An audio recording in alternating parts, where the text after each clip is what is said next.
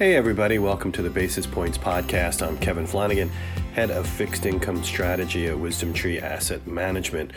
You know, uh, some of the blogs we've been writing about over the last couple of weeks, and of course our podcast as well, trying to just keep you up to date and, and to provide a frame of reference as to what's been going on with the coronavirus. And obviously, the news we got over this past weekend shows that there is not necessarily an end in sight, at least anytime in the near term.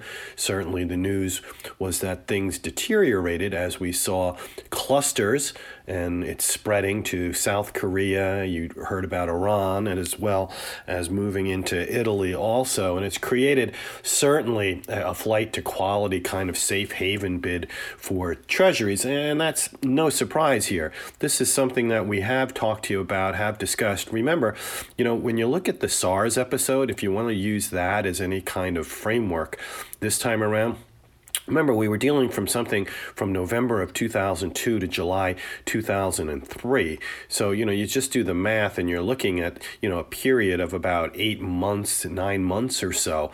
Uh, and we're only about six weeks into the coronavirus saga.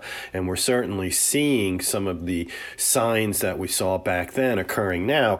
And what I would just wanted to talk to you about a little bit is just what's been going on in the Treasury market as I'm talking to you here. Uh, this afternoon at least I'm recording in the afternoon, is what we saw was the Treasury 10 year yield flirting with, and at one point on an intraday basis, actually breaking through the all time low of 1.36%. And to me, when I'm focusing on that, I look at it as a 50 basis point reduction from where we were prior to the news.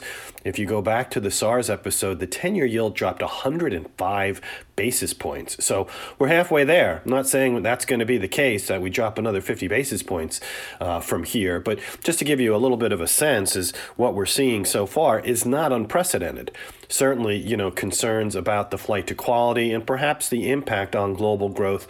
Not so much, I don't think, here for U.S. growth. I don't think the markets have turned their attention to where they expect a significant impact that's long lasting on U.S. growth. But when you do see the news coming out of Italy, it does, you know, hit a little bit closer to home because we're talking about Eurozone economic activity, not just confined to what we're seeing on the Asian continent as well.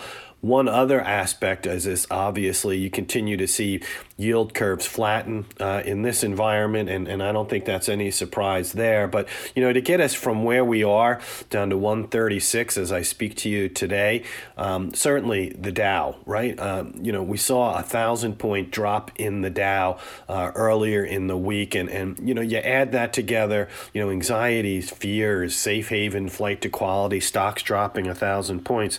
It's kind of like all coming together. And, you know, you just need to put things in perspective. Hopefully, in the not too distant future, we get some, let's call it, hey, how about just least, less negative news on this front and where we go back? And I would argue that if we can get to a point where it feels like the news cycle has peaked, on this is that you could definitely see a snapback in treasury yields, see a snapback in yield curves. This is what history tells us. So I know it's difficult. You don't want to fight the tape and you get caught up in the headlines and you get caught up in the moment. But, you know, sometimes you need to take a step back and, you know, just let some of these course of events play out and try to think of things from an asset allocation perspective, from more of a strategic, longer term view, rather than just responding to headlines that occur occur. Because obviously in where we are now news cycles of 24/7 you're going to be bombarded with headlines. There's no question about it. So you know what what I would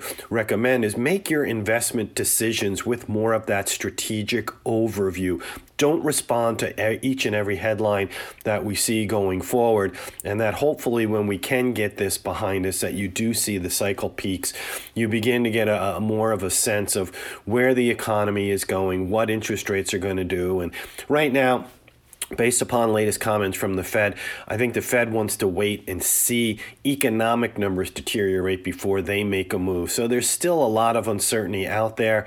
You know, what we've been uh, obviously talking about is is utilizing that barbell strategy, giving yourself some flexibility in this kind of an environment, focusing on yield enhanced type of aggregate strategies combined with treasury floating rate strategies in this environment and from a more of a strategic as i mentioned before core fixed income point of view certainly makes sense and this just underscores the point. So i'm going to take a step back from where we are right now. I'm going to call it a podcast for the week. Have a great rest of the week everybody. And before investing carefully consider a fund's investment objectives risks charges and expenses contained in the prospectus available at wisdomtree.com read it carefully